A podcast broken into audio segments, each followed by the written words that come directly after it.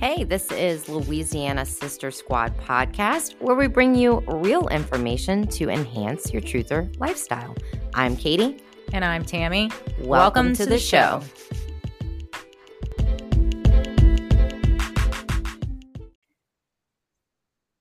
On today's episode, I'll be speaking with Ebby from Jambalaya Talks. Welcome to the show, Ebby. Thank you. Glad to be here. Glad to have you. Why don't you give yourself a quick introduction to our audience? Okay, so I am a 50 year old looking like I'm 25, mother of three girls. I homeschool. One of my children is special needs. I've been homeschooling for 10 years. I'm an advocate for health, mental, emotional, and physical. And I have a YouTube channel where I discuss all things cultural, social through a biblical lens. Okay, that's awesome. Yeah, I've been looking through some of your content, and I really like when you have um, a biblical tie to current events. I think it's very grounding in a way to say, hey, this is what the world is telling us, but let's remember what the Bible said. And you don't just say, look at this Bible verse and let it fall onto your listeners, you're actually going in and explaining and defining words and putting them in context of how they were meant to be applied in the spiritual context. So, I wanted to ask just a little bit about that process when you're going through and picking topics to speak about. First, is how do you decide what it is you want to talk about on your show? Well, I think first of all, I have seen um, tons of channels that kind of focus more on what's presently being talked about in the news. And I really want to stay away from that because the news cycle changes so quickly. Um, and also, I don't like to pick topics based on what I think will get hits and likes, uh, even though I understand the drive for that. I really like discussing things that are personal to me, things I actually care about. And from what I can tell, um, race and gender and politics and all of that are kind of i look at it like a, a, a, yarn ball you give to a cat right? You start unraveling it and it just goes on and on and on. So i kind of pick topics that i think hit at the heart of what is actually creating division and what is causing a lack of communication a lack of intellectual honesty. And i kind of I kind of position myself to be the resident critic and provocateur in a way. um, instead of just saying, hey, those people suck over there, let's talk about them. I more want to go, why do we all suck? And let's look at ourselves and how can we work on changing that? Right. Well, I think that that's what the world so needs rather than another current events, opinion based content creator. I think that there's a lot of that, but I also see a lot of people that really help break down what's happening in uh, in the world today, things that are not being talked about in mainstream media as well. And so I definitely appreciate those content providers that are just really breaking down what is the and I'm going to use uh, one of Kamala's favorite words is the root cause, right? what is the root cause of the issue, but in a very uh, realistic manner. So I, I definitely enjoy being around people that are seeking the truth and explaining what it is that they're finding.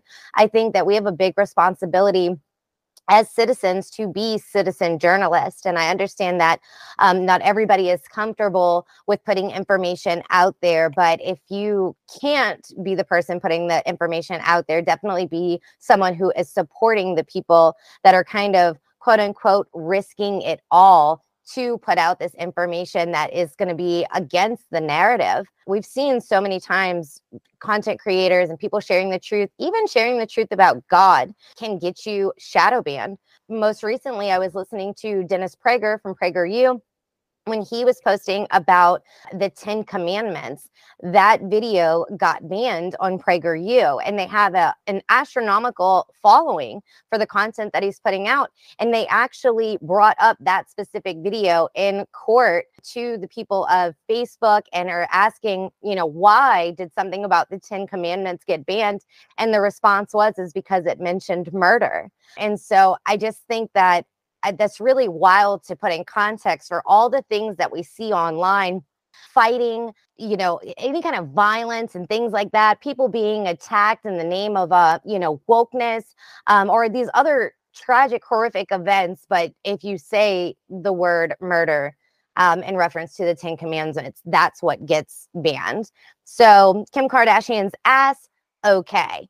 Somebody's wild, crazy sex video, okay we shouldn't be taking experimental medication by the masses. Um, I feel like someone's not telling us the truth. Um, what about this article or this legislation? And then all of a sudden, like I'm banned for just simply questioning the narrative. So, in your experience, have you like gotten censored or blocked or banned for anything you've talked about thus far? I've not gotten banned. Um, I did have a video kind of flagged because they claim I took copyrighted video. In fact, it was uh, in my uh, Love Does Not Envy series.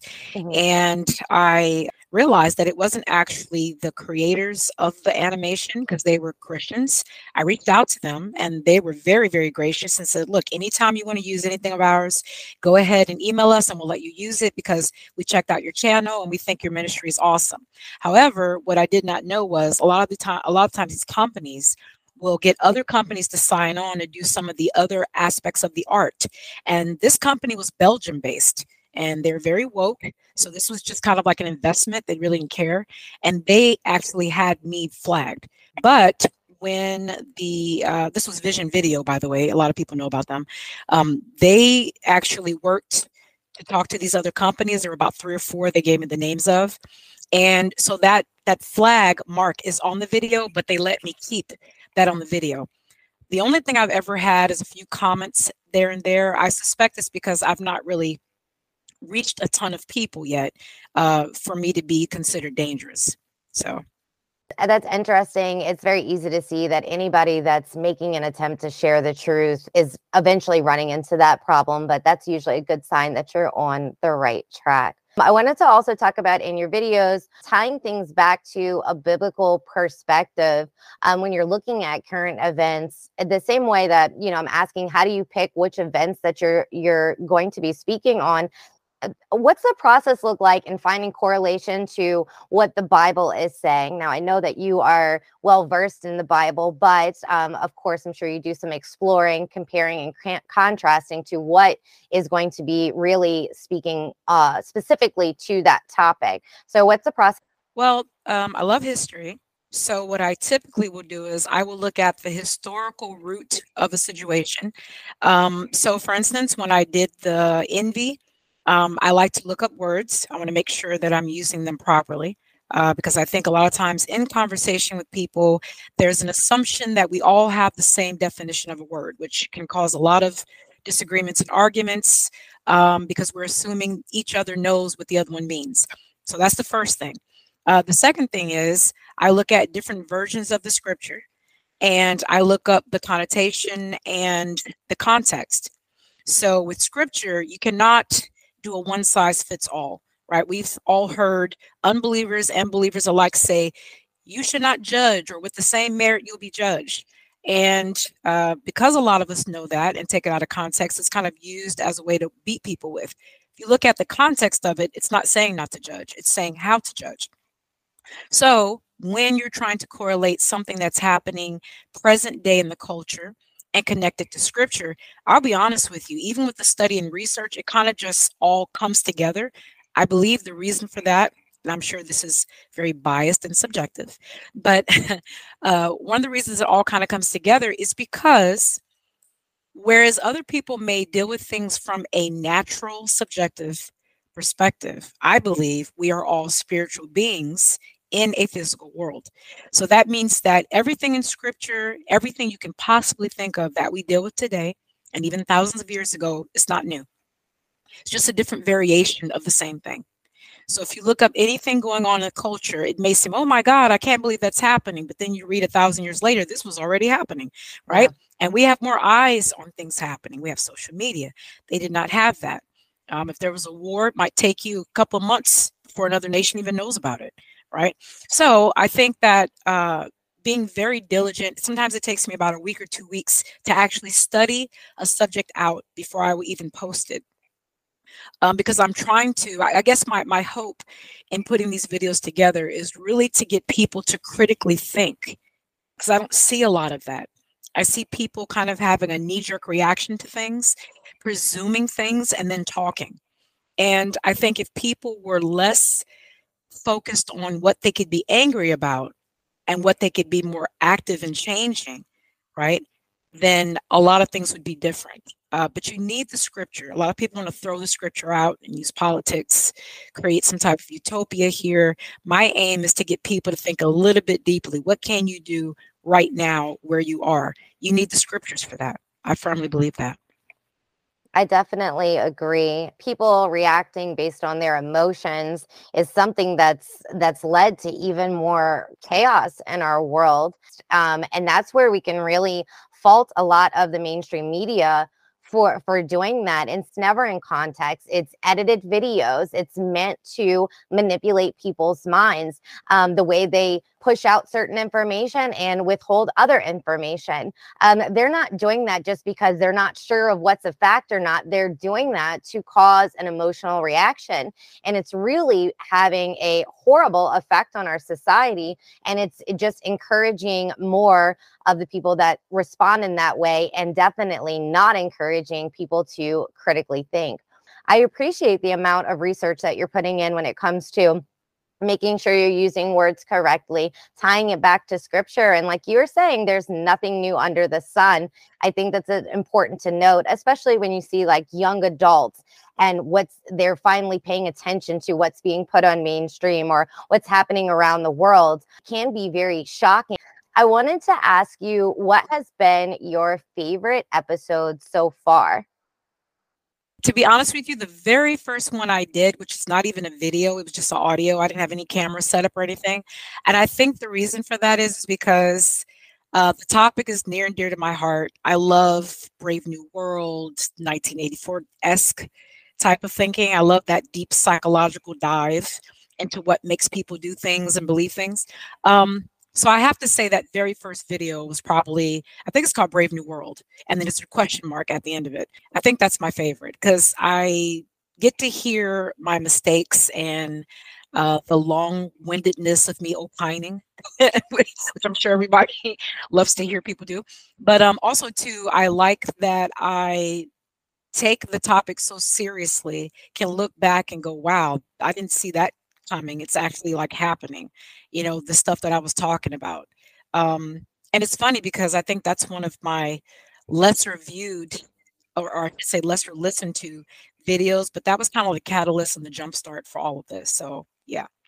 Yeah, definitely. Do you have some upcoming projects and things that you're working on? Because I know you're working on things in in advance. So, is there anything um, that you're researching now, or are really looking forward to finally being able to dive into? Yeah, I'm actually working on a documentary. Um, it's going to be focused on kind of the narrative that Black people are somehow um, not a part of the United States history story, um, mm-hmm. that they're other and they're always seeing themselves as victims and marginalized, and how that monolithic thinking has, I mean, even in other nations, created a debacle and a lot of destruction in the community. But I want to kind of tie it to not just the racial aspect of it, I want to tie it to the thinking that goes along with it. Where does that thinking begin? Who initiated that thinking? Were Black people always thinking this way, which I don't think they were? And what is the true majority, right, and minority?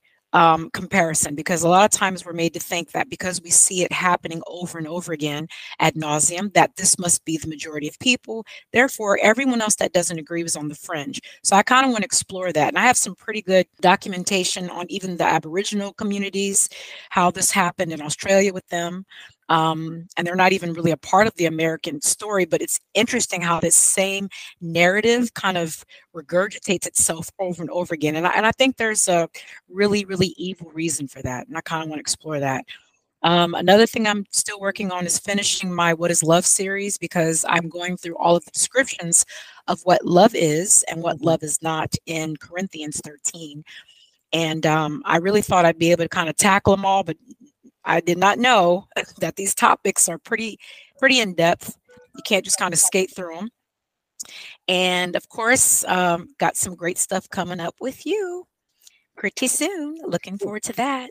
Yeah, I know that I'm excited to keep working with you more, and I want to um, touch back on your your first topic of doing a documentary style. I think that is so perfect for you, and you're the right person for it to come with the full truth and the whole truth, and be able to explain that in a very good perspective. The way you break down videos, don't change that for anyone because I think that it's perfect. I love being able to get things in context and the definition. And when you do that in your video, it definitely puts your listeners and you on the same page. I wanted to ask about when you say the line of thinking, I would, I'm uh, going to assume that you're talking about a specific ideology. Yes, that's definitely correct. Okay. That's exactly where I'm coming from. Do you think that you will incorporate any additional like live interviews or surveys to people to fact check that, like the consensus of, okay, so this ideology says XYZ, like how many people think that way, or getting other people's um, perspective on the topic? Or is this something that you plan on working on individually? Um, I think I want to even try to incorporate this in the What is Love series uh, because this group think exists in the church too. It's it's very pervasive. Mm-hmm. Um, I, I want to kind of expose um, how the, the the personal experience of the group members all of a sudden become the truth right so so i want to expose where does that come from and the best way i know to do that is to show how uh, thought leaders from history have exposed this time and time again, and might even expose some listeners to people that they've not uh, really read or listened to, like Dostoevsky and a lot of the Russian writers of the time. Um, who you know were in the gulag and were exposing these things under Stalin. Of course, the, the the trope that gets burned over and over into our brains is Hitler, but he's kind of like he's been he's been used so many times. I kind of want to move away from him. But even like Idi Amin, who's an African leader, a lot of people are not very familiar with these people. Mussolini is another one. And then bring it home to how has America all of a sudden become like the very nations they once were against or they once held themselves as being greater than. So history is usually what I'll use. I just want to show that this type of thinking is the best way to describe it is it's like a ninja right? Um, the very things that maybe 20 years ago some people would have never ever believed, they've all of a sudden, in one fell swoop, become beholden to. And and and I like to kind of pick at why is that? Because you could talk to people and go, but you didn't believe this five years ago, and they go, no, no, no, but it's true. Okay, can you give me proof that it's true? Well, it just is. Okay, but I can't just go based on your reasoning. Can you give me some? You know what? You're racist. Okay, so now the conversation's shut down. What has caused people to become so infantile in their thinking, where just to challenge what they're saying brings up the worst anger and ire and fear, where they shut down conversation? Right? For people to want to silence you because they disagree with you is a fear tactic. Where does that come from? I think history is the best teacher because it shows us this has happened over and over again. You have a group of people, they live, right? They move about, have their being. Somebody rises up through the ranks and says, Hey, I can lead you to a great utopia. Let's just not do what we were doing before. Follow me. Right? It's the right. the old adage, I'm the government and I'm here to help. So, and everybody goes, Yeah, I'm not eating that much. I don't have a house like that guy next door. Let's see what this guy's talking about. And then they start spreading the information. There's a great leader. Think Nimrod, right? We don't need to mm. spread out. Let's all group together. And then Nimrod, who's obviously not interested in the well being of any of these people, just wants to be worshiped as a god. All the leaders we've ever had have a god like type of issue. And all of a sudden, they can't speak to each other anymore. Their language is completely changed, right? And they go about spread out. But what do you see happening over and over again? And this is kind of what I like to get listeners to think about. Why is it we keep trying to group up in some type of utopia where we all agree? What is that? Right? This, we're not talking about like the typical tribalism that exists uh, in nature and in families. We all kind of, you know, will move closer to groups of people who are like us. That's natural. Even I, I have chickens now, and I notice they all do this. They all kind of group up with the chickens that are like them. But for some reason, when we all group up, utopia and peace for us is us all thinking the same, saying the same, doing the same. There is no room for any type of change or difference. Nothing. So nothing good ever comes out of that fake utopia, right? Look at the communes of the 60s and 70s. They weren't just all free love. They weren't just all, you know, having a great time with sex and drinking rock and roll. There was a lot of crazy stuff happening. So, and yes, it ended up coming out that, you know what, we really are different and we don't all think alike. And they separate and they all group up. So I think my focus is not so much on surveys, because I'll be honest with you, I think those can be even biased. I mean, how many groups can you survey, you know, that will kind of line up with a certain ideology. I can go look up the Bureau of statistics and it'll show me that Black people have a tendency to be more heavily involved in certain crimes. But if I'm not wise and I don't know how to parse that information, I can just make a blanket statement that Black people are more criminals than any other group. That's not true. They just are higher in certain areas, right? So I, I kind of want people to just maybe see the water and I kind of pull them to help them drink it. That's that's it. I don't want to force feed it to them. I don't want to find them the cup I want them to say, we're in a Sahara. Look, there's water and it's not a mirage. We don't have to be afraid to kind of get on our knees and lap it up ourselves. Let's let's do this thing. And maybe they'll go look up the information for themselves. I even thought about adding the descriptions uh, where they could have links to some of the information. But you know what? Even that could be considered biased because I can find all kind of things that line up with what I'm saying. So I'll leave that to the intellectuals, to the intelligentsia. I think that sounds like a wonderful idea. And like you have a, a good track, you have a an end goal and a vision in mind. So um, I'm looking forward to to learning more about it because there are so many, you know, ideologies and so much history that I have yet to explore. I like history as well. I typically lean more towards medical experiments and things like that when it comes to history, not so much as like who's who. But the good thing is, is I didn't learn it when I was a child, so I don't have to reprogram my brain. So everything I learn is like a fresh just writing on a fresh page of paper. I don't have to scratch anything out. So I look forward to uh, using your videos as a resource for my education to learn more about how did we get to where we are today. Ebby, would you talk about your core principles and what it takes to self evaluate? core principles. I did something really cool before I knew we were going to have this interview because I don't think we're always the best judges of our own characters, right? So I asked my three children, I said, hey, I interviewed them separately. I literally did this. And I said, look, I want you guys to give me like five things that you think mommy cares about. And then I want you to give me three negative things about my character. So my eldest, who's 21, said, You are justice minded, you like order, you pursue righteousness, you're big on health, and you're fair. My 15 year old said, You like honesty, you desire communication, you um, respect and honor loyalty in people, and you have self selflessness. My youngest, my 10 year old, said, You're very family minded, you love Yahweh, and you're very marriage oriented. You do everything you can to build your marriage up. And I thought, how cool that all three of them said something totally different, but they're all part and parcel of who I am.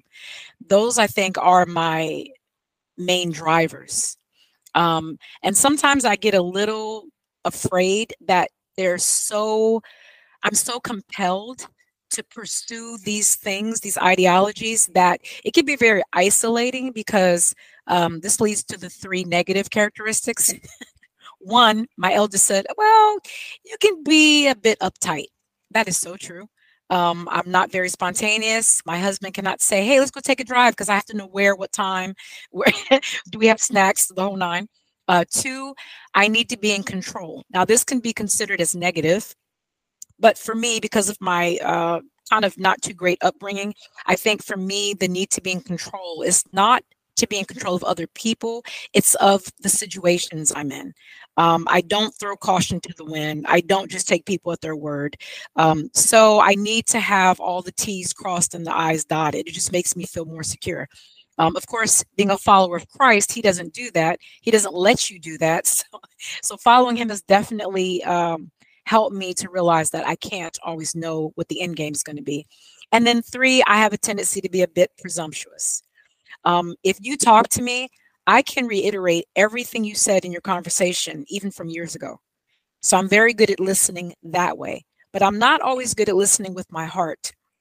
You know, kind of having a better understanding of where people are coming from and not just making assumptions on what they're telling me in the moment. So I would have to say that my drivers are wanting to make sure that um, people have more power um, than they think. And fear is a thief. And if you are willing to do the work, if you're willing to just go ahead and cast aside what you think you should be doing and actually attempt to do it.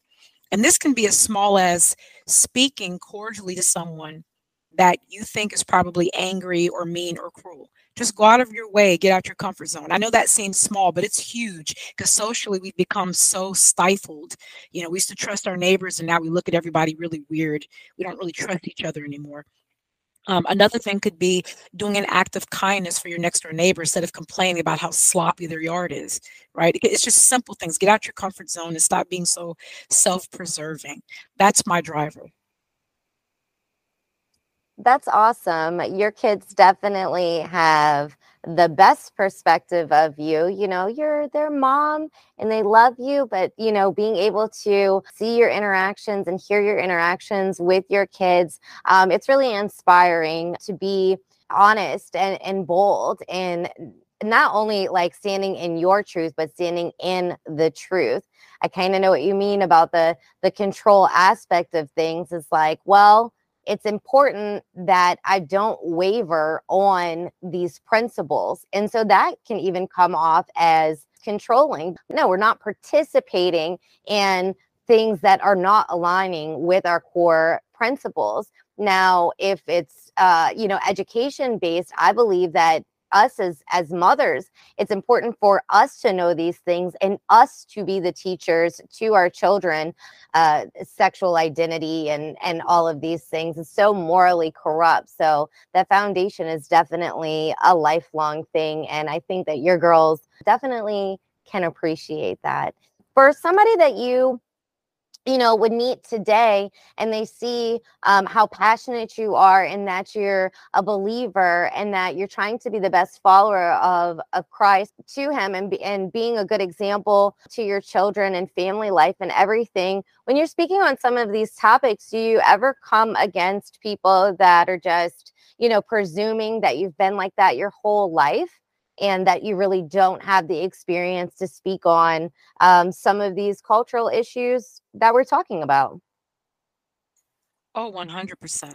Um, 100%. Especially, I think, um, and listen, I'm I'm guilty of this too, right? I mean, we look at people and we assume all kinds of things, and when they speak, I think we do because we only have that moment. Assume that this has been their ide- ideology forever, and we kind of uh, treat people like they're inflexible because they are so uh, diligent to hold to their principles. Because I think that's a very rare thing, right? Um, but a lot of people don't know I was brought up Buddhist uh, I was a practicing Buddhist as a kid. And then after that, went into Christianity. And then after Christianity, which this is going to probably ruffle some feathers, but meh, um, I I do not consider myself a Christian in the cultural sense of what people think Christianity is, because my question always is, well, what Christian are you talking about? There's 35, 40,000 different denominations, right? So it's no longer like it was, you know, 40, 50 years ago, and you could say Christian, and everybody knew what you meant. I call myself a person who does Bible things in Bible ways, right? There's no sticker for that, unfortunately. But um, I do think that faith is not mental assent. And I think a lot of people when you're talking to them about practicing your faith we've come so far away from that you know think wigglesworth spurgeon right uh, um, uh, Tyndale, when you have uh, an ideology that says what I believe must be in practice because belief is practice, you come off as, oh, you're Jehovah's Witness. Oh, you're Seven Day Adventist. And it's like, no, I just actually take the Bible at its word. And if God says something and I claim to believe it and I claim to be a follower, what do followers do? They follow, right? So when I'm talking to people and they kind of want to um, get me to be a little bit more laxed in how I see faith, I simply tell them that belief and mental assent are a part of the same group. They're not one or the other, right? So I'll give you an example. If we say all we have to do is love, this is a trope that's constantly pushed, which I would argue is why the LGBT church, you know, has become a thing because love is just whatever, like you said earlier, whatever you want to slap onto it. It's fuzzy feelings and warm, kind words you know, and doing good deeds. And then, of course, we can go do some abomination, but as long as we're being nice and cheery about it, we can wave those rainbow flags, and they no longer belong to Noah or a covenant, they belong to LGBT. My take is different, and my take is more lined up with scripture. So, whereas when I was a Buddhist, I did certain things to to gain merit because that's what Buddhism is. Um, and when I was a Christian, I thought that not going to church was a car- cardinal sin and I'd forever burn in hell if I missed a Wednesday. um, now I am more relaxed because I believe that Jesus walked out the faith perfectly. Why am I trying to add or take away to what he did? It's, it's so simple to me. So when I talk to people, yes, they think that I've always been this way, but I think that's because in our present culture, and Katie, I'm sure you can agree with this, that there aren't very many people who have integrity anymore. Um, they don't really mean what they say, depending on the flavor and the position and the circumstance. Their their belief can change. I, I'm very very rooted um, I don't care if people stop talking to me. I've had family members leave. I'm, I'm not really bothered. Uh, I'm not trying to gain a following of any kind. Not trying to win any converts. I have no church to take people to. I just believe what I believe. I've lived long enough to know that what's true is true and what isn't isn't. And I don't get to determine what truth is. It already is. It's a person. That's it. Real simple. And I, I would like to add this one thing too. Even away from spiritual things, even with health, uh, there are people who, because I'm a huge health advocate, people are bothered when you talk about health because they're like, "Oh, enough of that. We are going to die one day, right?" That's that's the mindset. But you, I was talking to my husband about this yesterday, and I said, "You know, people don't really believe that. I'll give I'll give you proof. When people buy clothes, what do they do? They wash them, they launder them in the dry cleaner. They take great care of them. Why? They're trying to preserve what they have so that they can get the best use out of it. Right? Same mm-hmm. thing with cars, same thing with homes. Our bodies seem to be the only thing we don't do that with. It's mind blowing. So I've not always been healthy. I ate crap food all the time, every day, right? Cooked crap food all the time, every day. And you couldn't get me to lift a water bottle to my mouth, let alone a weight, right? Water was like anathema. I was like, you're cursed. And it was like a vampire. I might melt, you throw water on me, other than bathing. But when I did have to, by force, change the way that I ate because I became extremely sick, I became an advocate for the right thing. Now I just want everybody to know about it. Not because I gain anything from it other than the pleasure of teaching people, which I think that's my calling is to be a teacher, teaching people how to do better so that they can preserve their life. That's it. Yeah. I I wholeheartedly agree that uh, and most people don't value their health until uh, they're at risk until it gets taken away. Um, I can use my sister as an example. Not that she didn't value her health; she was really um, really great as far as like eating and exercise and things like that. But because she had made the choice um, to have breast implants, unknowing uh, the amount of risk that that carried from having um, a foreign toxic uh, item in your body that it, once her health started um, declining rapidly and she couldn't do simple things like she couldn't even really uh, maintain eating healthy because all foods uh, increased ha- that she mm, all foods made her feel even more sick um, because her stomach is in knots and causing all these problems. And she loves skincare and beauty. And that was taken away from her, you know, having breakouts on her face and other parts of her body because of the toxins that's going through it. Um, and working out, feeling so tired, so fatigued, muscles always aching, and things like that. And she couldn't do it. You know, now that she is on the mend to recover from that, she definitely has has shown me a lot of how we should appreciate what we have while we have it and do our best to maintain and preserve that. I also wanted to speak on you being a teacher. That is something that I've really valued about all the people that are closest to me. And I think that it's not talked about enough is that that's that's really a main goal in life is everybody has something to teach and everybody has something to learn. I'm going to be open and hear what this person is saying and i'm going to do my best to just receive it you know honestly and with and without judgment and maybe even possibly look for an opportunity to make a connection with someone so i can help them in an avenue um, that is not uh, necessarily on the right path. So I definitely appreciate that about you. I think your your content and even just being your friend definitely shows that you're willing to if you learn something you're willing to teach that same thing i have a, a lot of that uh, within myself too if i know something about anything that's happening i'm just like oh did you hear this um, did you see that or i read this or or whatever it is and and trying to get um, you know just get the information out there because what good does it do me to hold on to information to be just the arbiter of truth uh, in a world where people people might need not only uh, the information but a person to you know will listen to them and someone that will show kindness even when they're not exactly hitting the target when they speak. So i definitely appreciate that about you Thanks, Katie. I appreciate that about you too. Another thing that I think is uh, just to kind of piggyback off what you said, um, you said that a lot of times people don't have the ability or the desire to receive information. And you know what's really interesting about that? The, the flip side of that is if you don't have an ability to hear what other peoples are saying, you then lose the ability to teach others too. Because you can't you can't give what you don't have and i think and you also said something much earlier in the conversation which i really appreciate and that is that um, you know it's okay for you to have a different perspective and it's okay to push back and call me a weird creature but i actually love to be challenged. Like i am probably one of the most argumentative people i know right? And here we go with defining a word. To argue just means to challenge something, right? Just like lawyers argue. I think people misconstrue that word for quarrel, right? Quarrel is just to be, you know, having an, uh, um, a disagreement for the point of disagreement's sake and fighting. I think debate and argument are amazing because even a lot of the things that I understand today have been because people have challenged me. And my own husband is probably the best person to challenge me um, because he's the person that I don't like to listen to, right? Because he's a guy, and we all know as feminists that we shouldn't listen to men. Ha ha, joke.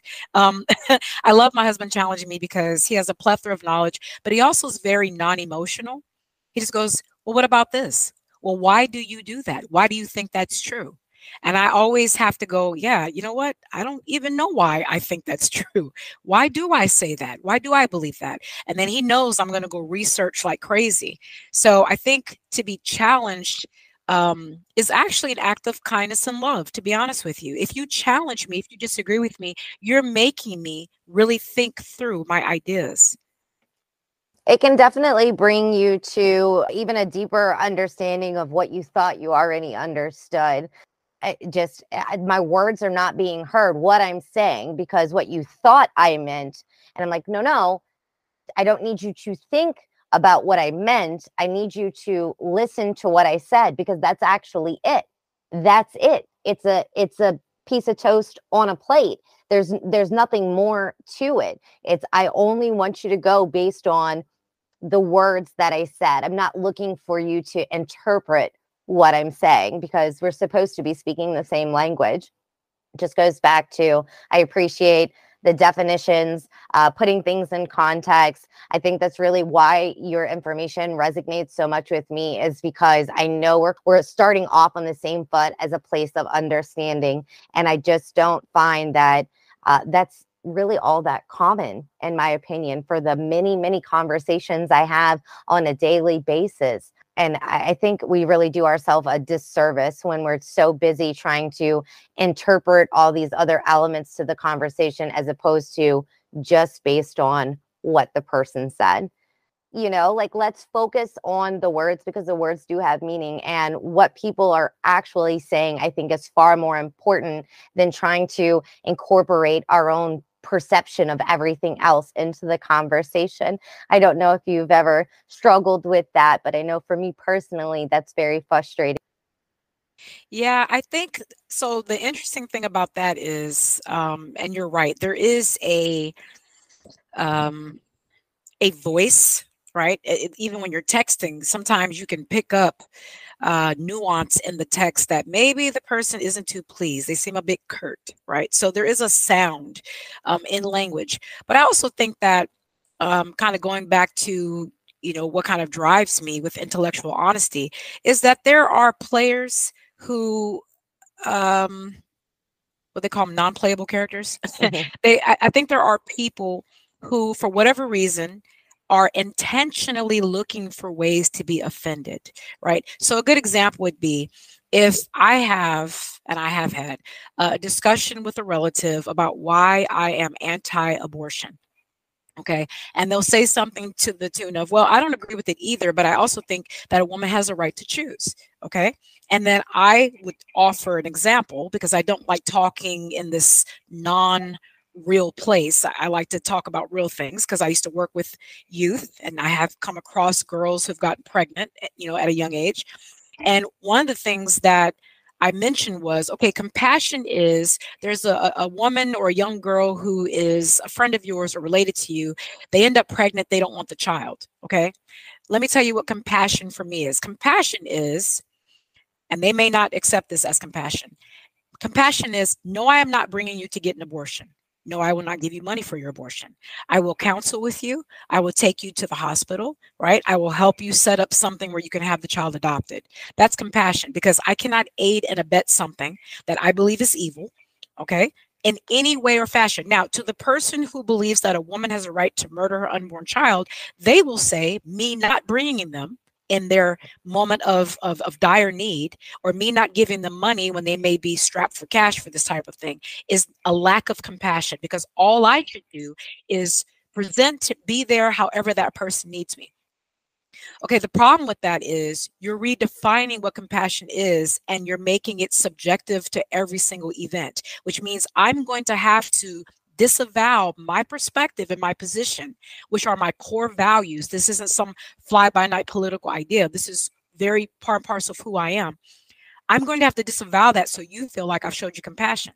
But let's say 10, 15 years later, you decided that you should have never aborted your child. And now here I am, an accomplice to an act that I already knew was wrong. And now you've changed your mind on it. If I try to minister to you or witness Christ to you, you're going to take me a lot less seriously.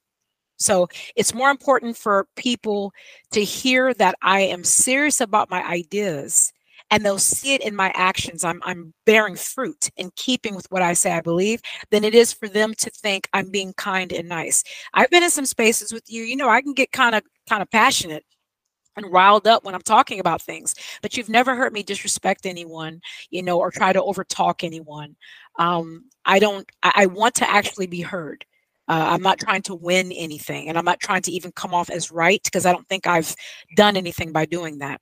But I think uh, I'm probably a little less concerned about how people perceive me uh, because I think no matter how kind I am, no matter how even killed or soft spoken, people are going to be upset with you simply because you are kind of like a pit bull with a stake. You're just not letting go of your beliefs.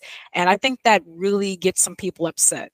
You need to change what you think to line up with the ideology that they have in order for them to believe that you, you know, you're actually loving, whatever that means nowadays.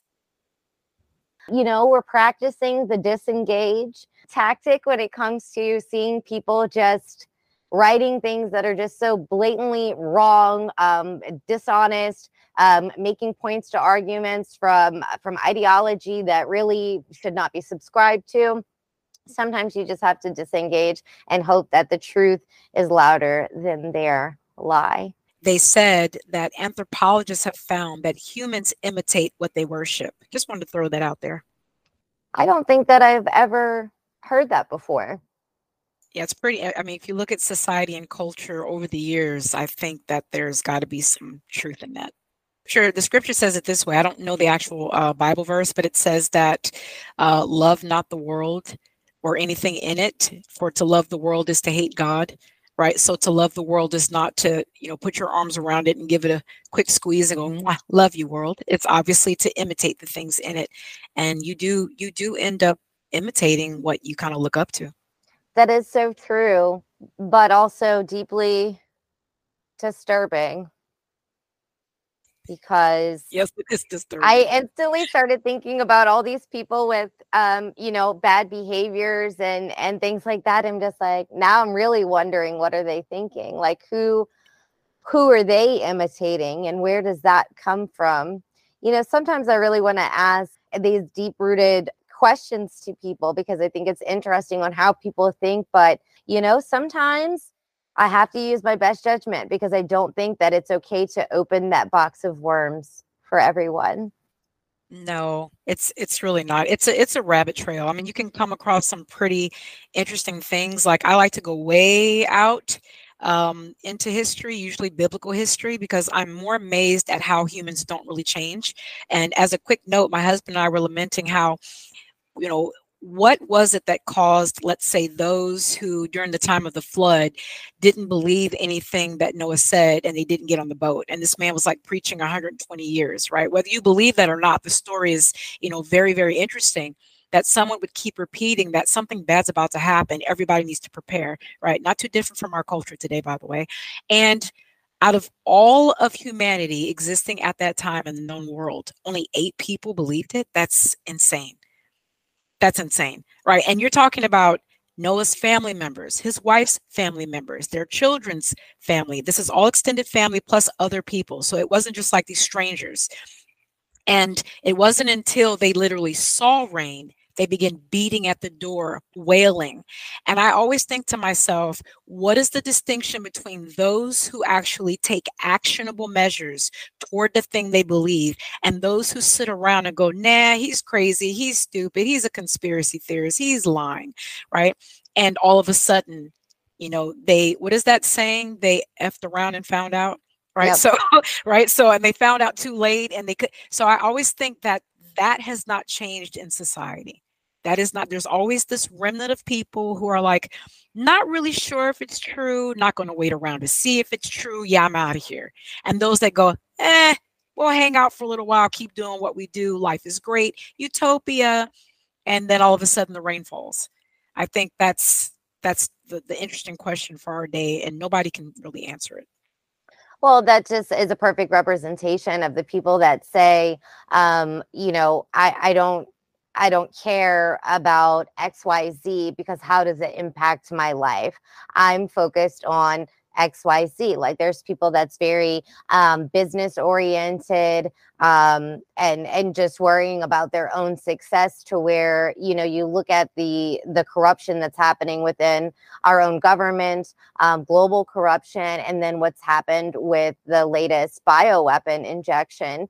And people are just like well you know i didn't get it or i got it or whatever and whatever the adverse reactions are. Like there's no point in me worrying about that because i'm focused on xyz those people I think are going to be held accountable for that kind of mentality where they had the opportunity um, to speak up or to be supportive of the people that were spreading the truth and didn't.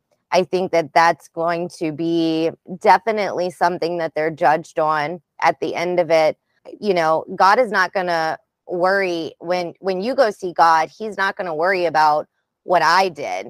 He's going to worry about what you did. I think when you ignore the truth, that that makes you uh, complicit in the lie, and that's going to be something that is it will count against you. I really believe that. And I appreciate Noah. He was the original conspiracy theorist. And then it rained.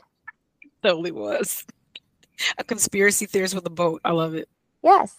And so, um, but that, I mean, that's just very true. Like people denying that there's adverse reactions, people denying that there's corruption, people denying that Joe Biden has dementia. Like, who are you helping?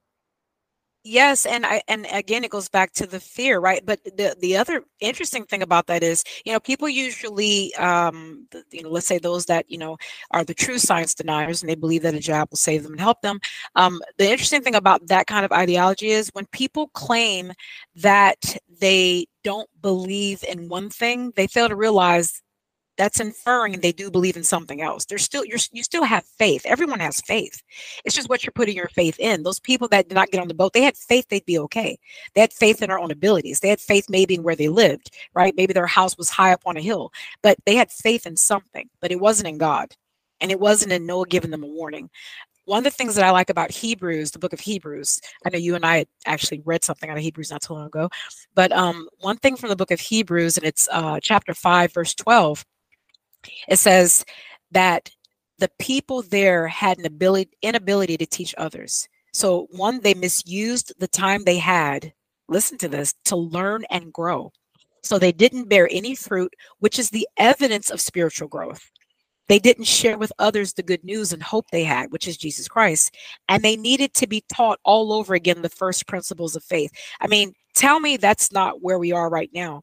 Um, there's a passage in scripture, and it usually terrifies me to my core, but it says, if you don't make good use of what I've given you, even that will be taken away. Mm-hmm. Why? Because you're not a good steward right you have a car and you jack it up and fill it with crappy gas and you know you don't take it to get washed pretty soon you don't have access to that vehicle it either stops using i mean uh, sorry it starts functioning properly right or whatever uh, um, are the circumstances of not taking care of that thing. And our faith is the same way. Information is the same way. I think that we are a culture and a society that are ever learning but never coming to the truth, like scripture says. We have way more access to knowledge now, and it's at the speed of light. Right? Anything you want to know, whether it be scriptural, whether it be health, whether it be cultural, political, it doesn't matter. You can look it up. It's not going to always be accurate, but you can look it up. Right. And unfortunately, that has made people's senses dull. It's made them lazy. So they'll more, you know, kind of uh, recite a Google thing that they pulled up, but they won't fact check to see if it's true. And the scripture says that you are to study and show yourself approved. It doesn't just say study. I think if we applied that across the board, we'd be really surprised at what we come away with because even though we wouldn't all come to the same understanding, right? The same truth would still be prevalent. You understand? You you and I can both eat healthy. That's going to look totally different in our households. But what's healthy doesn't change. You can't say that you can eat a whole pizza and it's healthy. No matter right, it only had cheese right. on it, Ebony. It's going to be great. right? And I'm like, but mine had veggies. So no, but if you say, okay, I had two pieces of pizza, that's healthier than when I had a whole pizza, that I can get on board with. So it may look different, but the rules don't change. The, the baseline, the foundation doesn't change just because how we implement it may look different. And I think that's what makes it difficult to have conversations with people. They're dull of hearing. They're not applying what they already know. They lose that. And now they're scattering, looking for information. And there are some pretty evil people that are more than willing to give us all the information we need, even if it's, as they like to say, misinformation. Exactly. Um, you know, what's funny is how many people say that like the Bible is not true and oh, it's written by man and stuff like that. And these are people that have never cracked open a Bible, never looked up scripture, never looked up things in context, um, but they'll take what's on mainstream media as fact and verbatim. And anybody that says anything different, it is so psychological and it can be really difficult for people to break that mindset. Uh, but there has to be a way. You have to have that desire, just the same way as like quitting a bad habit or you're addicted to something, making the decision to quit and giving it an honest try is worth more than just not acknowledging the problem and never trying at all. I can give you proof under less than two minutes that everyone on the planet believes that the Bible is real and there's a God. And the two examples I can give are one, even the lowest criminal has a standard of righteousness for himself. Okay. In any penitentiary, if someone comes in there that has either harmed a child or a woman, you will find there still exists a group of men who will beat them to the end of their life because they consider that crime heinous. Mm-hmm. So there's a standard of righteousness even for the most lowest of criminals. Where do they get that standard of righteousness from? It is inherent in them, it is from God. Okay. And the second thing is look at how people strive to live and not just live, but live abundantly. They amass things, right? They build relationships. And if their life is threatened, they do everything they can to fight back to survive. Why are you trying to live if you're a nihilist? Life should have no meaning to you if nothing matters. And you can't say that even ungodly people can be moral because then I would need to understand your origins of morality. So, the wonderful thing about God, and all praise to him because he's awesome, and his brain, like, I want to see him one day and just be like, Can I talk to you? Because you're awesome and just tell me why you do these things and say these things. but I think it's awesome that God has put in us the inability to deny his existence other than just verbally. Our very life and the way that we live and the things that we do and what drives us to get education, to work a job, to pay. Why are you doing that? People that like to live and thrive think their life has meaning. Where did that come from? It's inherent in you. You're born with it. And you're even born to worship. Some of us are not worshiping the right thing, okay? But we are made to worship. It's it's inevitable. You can't get away from it. Some people worship themselves, but they're still worshiping. So even when people, I used to love watching uh, Christopher Hitchens and his debates before he died because he was a great orator, highly intelligent, but he would talk himself around in circles. And even he, who is the epitome, he's the atheist of atheists, used to say there's some things that I just can't explain. Hmm. So, yeah.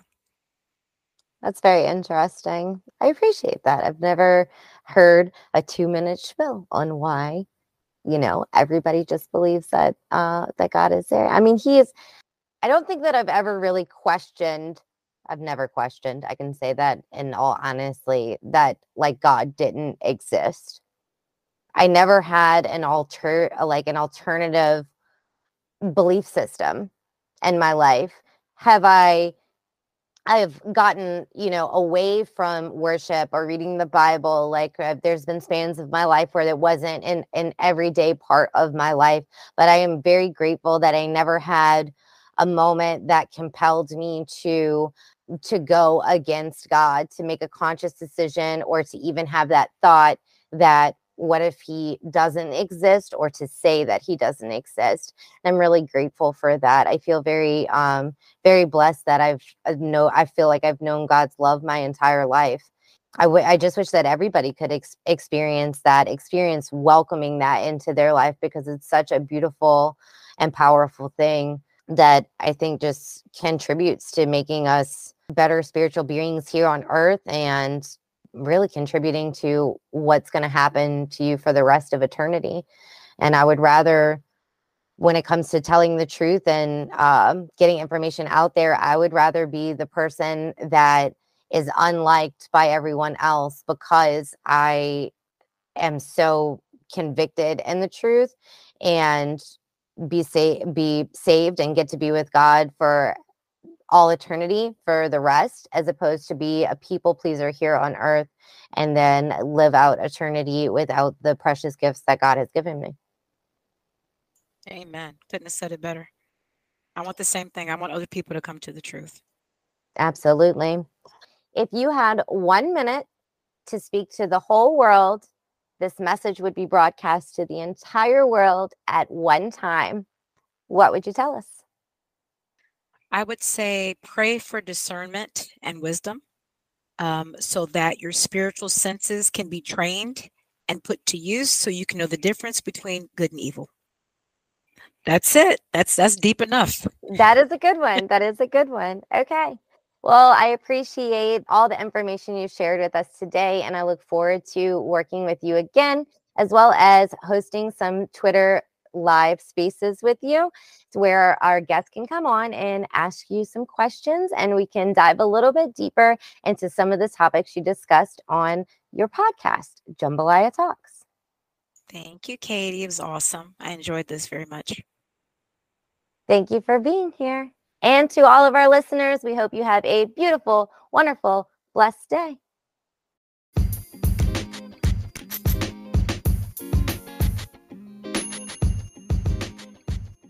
Before you go, hit follow and share with a friend. Wake up to a new episode of Louisiana Sister Squad podcast every Tuesday.